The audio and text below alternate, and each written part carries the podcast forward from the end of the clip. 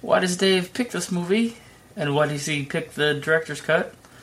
And if you answer incorrectly, men in dark suits will show up at your house and take you away somewhere for your own safety, David. For your own safety. Crack open a cold box of wine or pour something cold on ice because it's the Binge Watchers Podcast.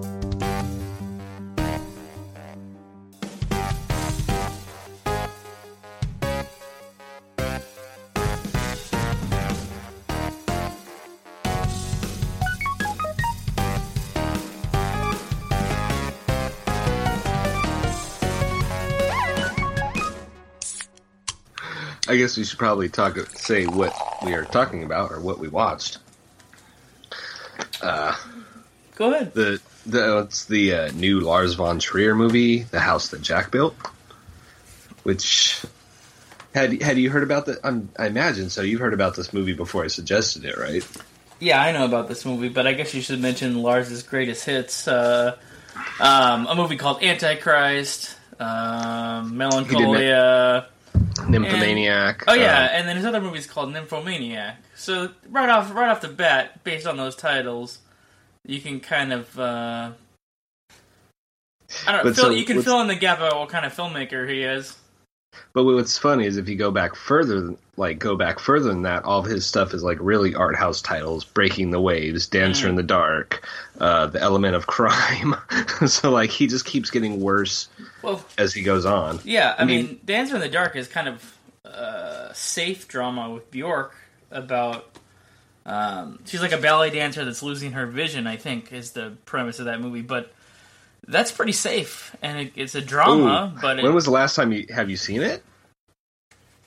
There's I, I'm talking about compared to like, Well, compared well, to where this okay, guy I'll goes. by compare. Okay, I'll give you by comparison of um of this movie. Yeah, I'll grant you. Um, it's all dark. was pretty devastating too. Yeah, folks, it's all dark material, but um, Yeah, I have a very love hate relationship with him. Like, I actually love this movie, but then I hate things like Antichrist, and I, I really didn't care for um, Melancholia, and then I really did like Nymphomaniac, although I didn't see the six hour director's cut on that one. well, here's what you get with the Lars's movies. You get these really uh, inappropriate yet titillating sex scenes in movies, but then also um, really disturbing catharsis that he's going through. Um, I don't know. If you look up the guy, I guess he has like uh, childhood trauma or something. Like his parents were really fucked up. He was raised in a fucked up way, and then I guess he took it. He's taking it all all out on the silver His screen. audience. Yeah, yeah. Well, yeah. Yeah. Well, because he's kind of like the Andy audience. Kaufman of, of film, except ins- instead of making himself laugh, he's well, he is making himself laugh. He's just like grind, grinding his hands, like just knowing he's pissing off people. Uh, well, I don't even know if. I mean, yeah, that's right. Andy Kaufman held the joke until people got angry because he was basically saying if you revealed the joke, it's like revealing the magic trick, and then it would ruin the joke. But I don't feel like dear old Lars there is quite doing the same thing. Like, I don't think he's trying to entertain you to the point where it's no longer entertainment and you're no longer entertained, or uh, um. he's kind of a filmmaker troll in a sense. Well, to be perfectly honest, I have no idea why he why he does what he does or what what what he. Um, yeah, I have no idea. Um, I, I think at this stage in his career, he's just reveling in being a provocateur. oh Um, man, well, I was reading an article about this particular movie because the movie that Dave still haven't told you what it is. I thought I did. It's the ja- the house that Jack built. Oh, did I you? I said. I, I don't know if you. I don't know if you. well, once again, folks, it's the house that Jack built. um, I was reading an article about this movie and about him, and he was talking about how like uh, he was basically saying his drinking was his only was his only medicine at some point, or his only um, his go to in a crutch or whatever. Mm. And I was like, well.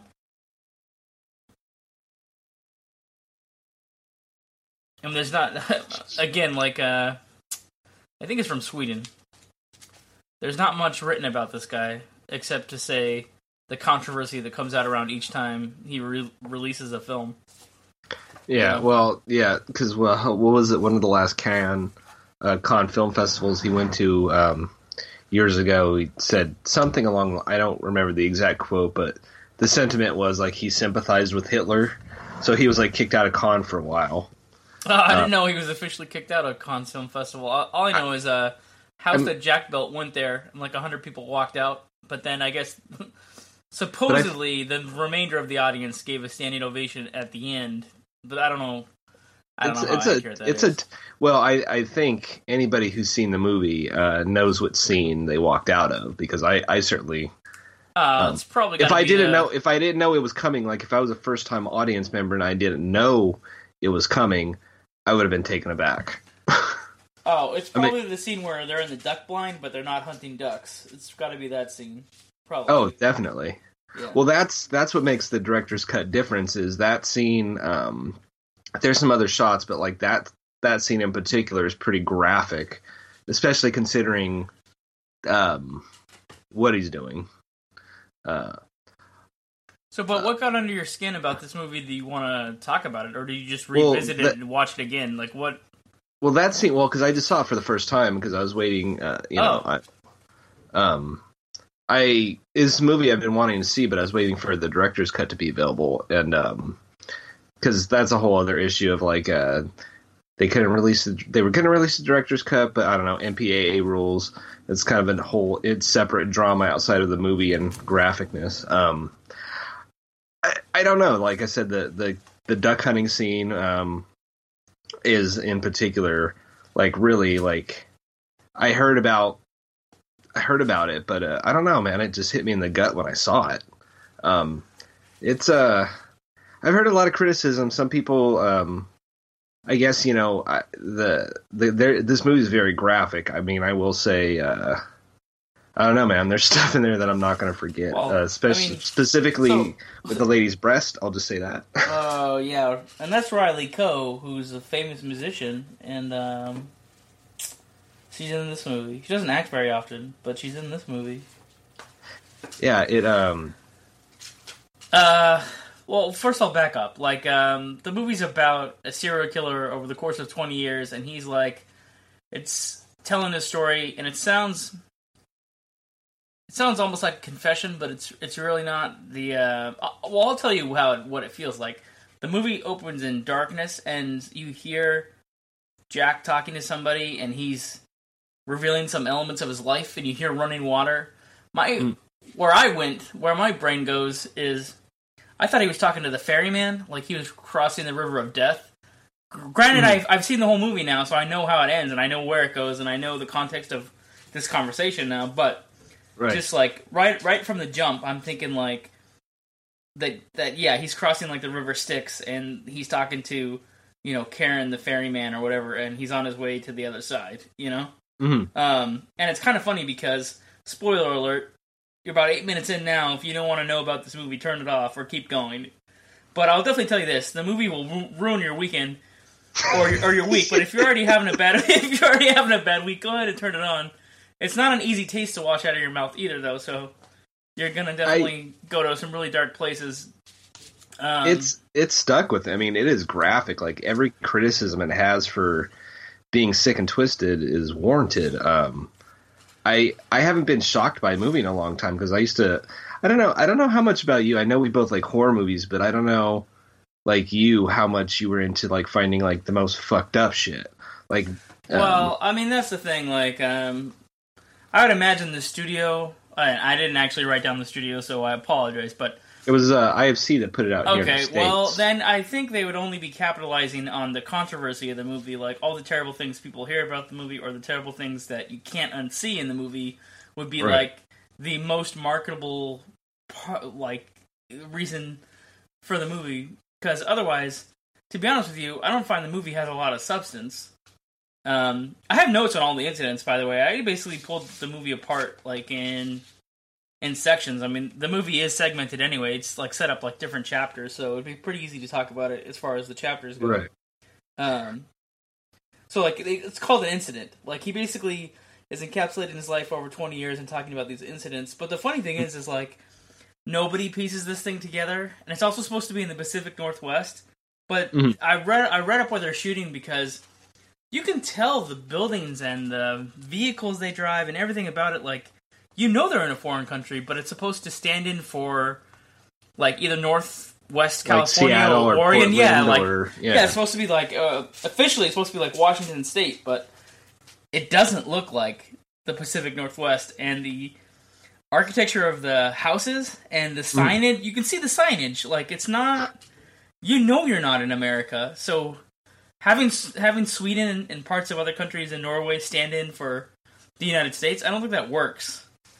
And like I don't think the actors portraying like the town police they don't act like American cops either. you know what I mean? So Right. so it doesn't really work. you know, like But if you if you're familiar enough with Lars von Trier, I don't think he's too concerned with that kind of shit though. Like um I don't know, like but but like those mood- details I don't think he's too concerned with. But I think, but Uh, then on the other hand, I think he is. Like, I think he carefully chooses like mood and tone and setting. So for for him to I- overlook the obvious ones, I don't know. I but I think you're right. I mean, I think mood and tone are more important to him than some of those finer details. At least that's my feeling. Um Well, I mean, what's funny about how they catch the serial killer is it's not. He leaves a pretty messy trail, and he's like, um, he's like all over the place. But it's not even like uh, what he does is get him gets him caught. He's mistaken for for like a a robbery suspect. Like he's mistaken for a different crime, and then it starts Right. to unravel. I so, mean, You know, well, but you know, this movie, believe it or not, I think this movie's uh, it's very much a comedy. I mean, it's a very graphic comedy, Mm. and it's not played uh, like haha. Well, I don't uh, know. I, I would I could see I could follow your logic that it's I- it's a very dark comedy. The problem with that is when there's a shift in the in the character. Like after incident, maybe it's three. Um, after the the hunt. Okay, as soon as you see him, where he's essentially hunting the family, Yeah. um, it's a it's like Matt Dillon, like the Matt Dillon that everybody knows from twenty years of, of film like this, robust, overt, like uh, very macho Matt Dillon. Otherwise, before that in the movie, he's this awkward, shuffling around, um, introverted character that they're trying to paint the picture of this, this I don't know, quiet psychopath. Well, But but but if you also notice with each incident, because um, these aren't all his kills; these are just um because he's having yeah, I that know. At some, conversation, at some point, he says like he's killed like sixty people or something. right? But if you also notice another part key of this is like his OCD, and with each incident, he gets a little more confident or cocky or stupid. Well, yeah, that's say it. true. I mean, they they like if you watch these little things that talk about these profiles and how these killers like develop their style and like how they go about committing their crimes, like they all fall into a pattern. And at first, they're I don't know, they're like popping their cherry murders are a little different than the fucking darkness that they go down the road with later on. But um, my problem is like even when I was reading about how he wrote this script, he did Hmm. just literally look up cliff notes of a bunch of serial killers and he kind of mashed them together, which is I think of one of the reasons the the character is also pretty inconsistent because that's not really just putting together the best bits of like four or five famous serial killers into your character aren't going to make a unique character. It's going to feel like it actually does to me. The character is really uneven. Like I understand what you're saying that the character grows in experience and he shifts as he goes further down the rabbit hole. Uh, but it goes down to like methodology. Like the only consistent thing this character had was the refrigerator, the industrial sized refrigerator that he had in some I don't know. It's like a restaurant that's no longer a restaurant, but he only owns the the freezer the freezer. Yeah, it's really weird. Like there's a junk with a bunch uh, of pizzas. yeah, yeah, it's like a defunct restaurant or something, but then he's renting the industrial size, you know, freezer, and then obviously his van is a caricature, and then this fake fantasy life that he has as an architect, but he's actually in reality not designing anything. And you well, we don't know what he does in real life. At least I don't. I don't think Uh, he, if he said it, he if he said it, I missed it. I don't know. I think he might be a trust fund kid because he doesn't really do anything. That per- that makes per- a lot of sense. Yeah. He's pretending to be an architect, but clearly he okay. He's not rich. He's not poor either. Um, he's that non-existent upper middle class. But I was thinking he might be financed on what he takes from the victims. We don't know. We don't know if he takes possessions Mhm. from them or monies from them. Um, he has a strange relationship with the guy that he buys the ammunition from, which also reminds me of like a pawn shop owner. And I feel like maybe he's been bartering and trading over the years. Because they, I mean, uh, the other thing too is like what might be stereotypical of everything you read in the paper about a serial killer is that he lives in a town in the middle of nowhere that has like you know deputy dog as the sheriff or whatever. Do you know what I mean? Like, Right. He's probably lives in a town that has like two two police officers or whatever. Um, so there's definitely a feeling of isolation, which I guess is Right. perfect for the kind of things that he's up to. But um, so the first incident has Uma Thurman. Or, yeah. This is like I think the shortest incident or piece of like movie. Yeah, probably. It's supposed to be. Well, this kill is about like um establishing his pattern and like uh his Matt Dillon's character. uh, His name literally is Jack, so I guess I could just call him Jack instead of calling him Matt Dillon the whole time. But it is it is Right. really weird to see Matt Dillon. You know, from there's something about Mary to see him rolling around as a serial killer in a red van. So I think I think I mean we can talk more about it later, but I think his performance was actually pretty great. But we can talk more about that later. And that's too bad because I mean, it, for him to have the best performance of his career in a movie that people basically think one, well, think a couple of things. One, it's not Lars's best movie. Two, it's a really fucked up movie. And three, I mean, he didn't really get any acclaim for it. I mean, he won. Uh, there might be some foreign movie awards that he's won, but people in the stateside haven't haven't really. You know, glammed onto it like, oh, this is one of the best movies. You know, Well, because there, yeah, well, there's a lot of controversy. And, uh, a lot of people are kind of done with uh, Lars after his Hitler comments and stuff, which is valid. I'm not gonna like anybody who wants to take a stand to not watch him. Um, I, I Oh no, Dave! Hitler's more popular than ever right now. What are you talking about? Like, um, I will agree. With you. This is- Yeehaw! I mean, I'll agree with you. This isn't his best movie, but I'll be honest with you. I think it's one of his best movies. But that's just my personal opinion. Yeah, Because I'm I'm very love hate with him. Like I love Dancer in the Dark. I fucking hated Antichrist. Uh, all right. a lot of you know, but I'm a lot of people loved Antichrist. I'm not one of them. So uh, the first incident, Uma Thurman's just broken down on the side of the road. She's got a flat tire. He's very hesitant. Like I will give him credit for the fact that he seems like he doesn't want to kill her, and she's kind of ruining his whole day. And he he gives her every reason not to get killed, and then it happens basically. Um, well, yeah. Her character is very annoying. Like it's Yeah, but kinda- he gives her like three or four outs. He gives No, no, you're right, you're right. Like, not ruin the rest of his day. Like, I don't even know if that was his intended victim of the day or if he was like on a break. Like, he didn't really intend to do anything that day. Obviously, the first incident also is early in his career. Um, you know, and and he's he's you can see like an internal struggle going on during that whole- that whole sequence. Uh, basically, she breaks down, but then they think that a metal shop worker is somehow going to fix her jack to her car, so she can put like, the her- spare on. yeah. Makes no sense. Like, no, you would drive to a mechanic shop, leave her there, call a tow truck. I don't know. Uh, uh, All that stuff doesn't really. That crap I don't really buy. But then Well, yeah. I don't know. Uh, well, I I have a theory about that, but we can we'll continue on about that. Um, well, because then there's incident. Uh, this is the shortest incident, and then he grabs the. Uh, she keeps nagging at him, nagging at him, or she won't shut up. yeah. Her character, her her character is genuinely annoying, and that's the point. Uh, Hmm. And he can't take it anymore. Just smashes her face in with a jack. Pretty much. That's uh, yeah. Second incident, he bangs on a lady's door, pretends to be a police officer. She's smart about it, and I oh this lady, she's like an indie actress, and she's also in um. She she's one of those. I, I, yeah, I never she remember her name. in she's in Men in Black of all things. She plays the wife at the farm. Sugar you know. water. Yeah, exactly. Yeah, like her husband gets taken over by uh her husband's skin is worn by an alien in that movie, and she's like a confused housewife. Her character in this movie is also a confused um, housewife, but her husband, who worked for the railroad, is dead or whatever, and, and he uses he uses this against her because he switches his story from "Oh, I'm a policeman who can't show you my badge. I don't have my badge." To "Oh, by the way, you answered correctly. I'm an insurance adjuster. Sure, yeah. I, I know your husband from the railroad. I sell insurance. Do you want a bigger pension?" Um, I guess he exploits her sense of greed. I don't know. Then he he manages to get into our house. This ah, the sequence is kind of strange. He strangles her, she doesn't die. He strangles her again. Then he's convincing the police officer that he's there to pick up a rare railroad magazine that's like a a magazine they only print for people that work for the railroads, and he's claiming to know the family. And um, a car passed by when he was trying to force his way into our house, and it was somebody that actually knows the family. And then later on, confirms with the police officer that he saw, you know, Jack outside her house or whatever. But then he goes on and on and on about how he's there to pick something up, and he's literally cleaned up the murder scene. Cop shows up, tells the guy to wait outside. He goes back into the house, and then he's like persistent that the cop do an investigation and the cop be very thorough.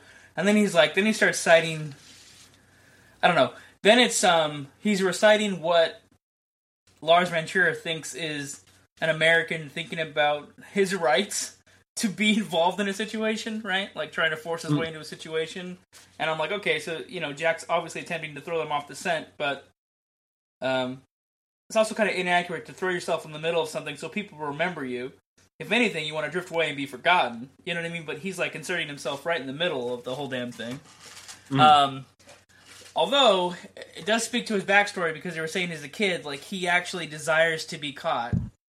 You Yeah. know what I mean? Like the one thing that is supposed to be part of this guy's personality is the thrill of being caught. So I he wants to and he doesn't. Like, uh, he- I don't know. Um, Well, I or- guess he or wants I to have think he- control over the way that he's caught.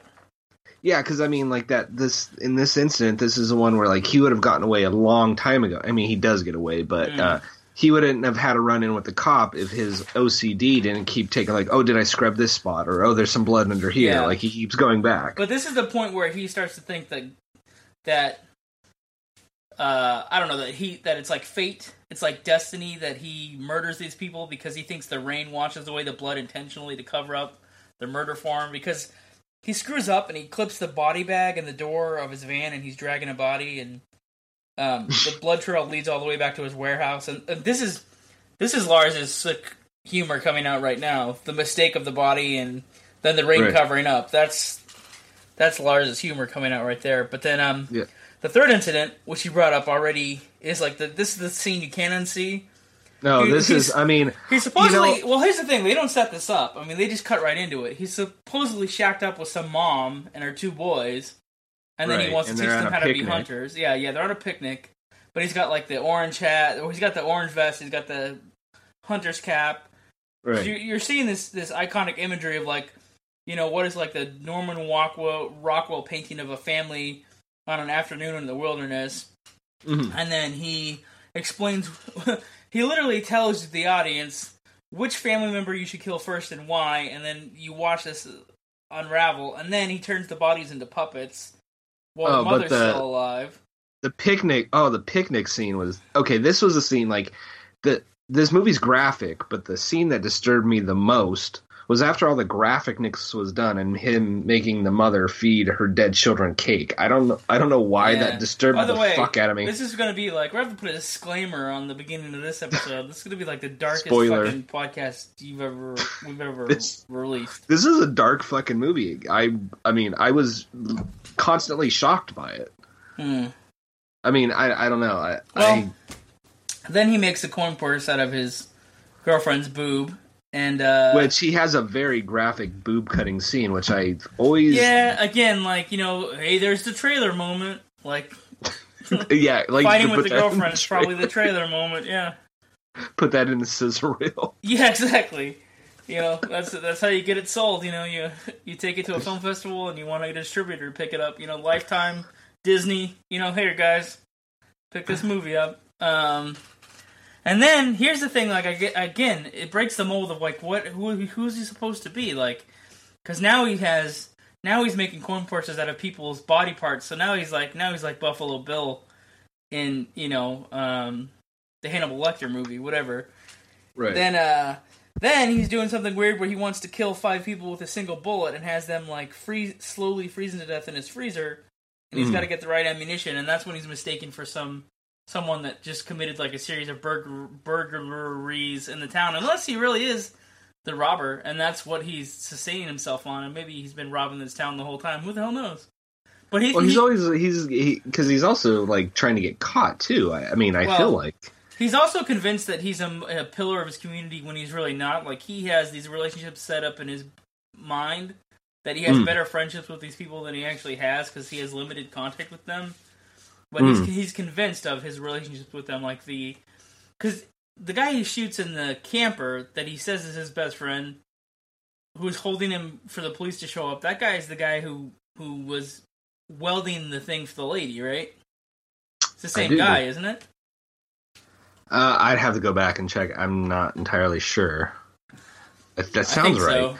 And then that guy who was running the the pawn shop slash animal depot or whatever is the guy from another movie called Spanking the Monkey, right? Yeah, that's um. Oh God, he's a great actor. Uh, he's been in a ton of things, and now his name is escaping me. Well, yeah. Well, these two these two jackalopes are supposed to be his friends, and uh, they're also oddballs. Uh, I mean, Jeremy Davies. Sorry. Yeah, yeah. So yeah, so Jeremy Davies shows up, but he's I mean these two guys that are supposed to be his friends are very odd and strange as well. So anyway, I guess I don't know if he's creating his masterpiece or whatever, but he's trying to kill like six people or a handful of people at once in his freezer, and then the police finally catch up to him. And uh, but supposedly he has time before they break through his freezer to build his house out of the dead bodies, and then the police are shooting at him through the door. The whole thing is um Oh, I, I heard on set that they were saying um, "Hushka swoosh" or whatever, which means "remember to keep it messy."